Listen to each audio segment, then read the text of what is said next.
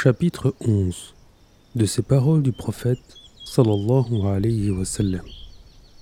Lorsque vous voyez le croissant de la lune, jeûnez et, lorsque vous le voyez, rompez le jeûne. Abdullah ibn Omar anhu, rapporte que, parlant du ramadan, l'envoyé de Dieu sallallahu alayhi wa sallam a dit Ne jeûnez pas avant d'avoir vu le croissant de la lune et ne rompez pas le jeûne avant de l'avoir vu. S'il y a des nuages, faites une supputation. Hadith 1906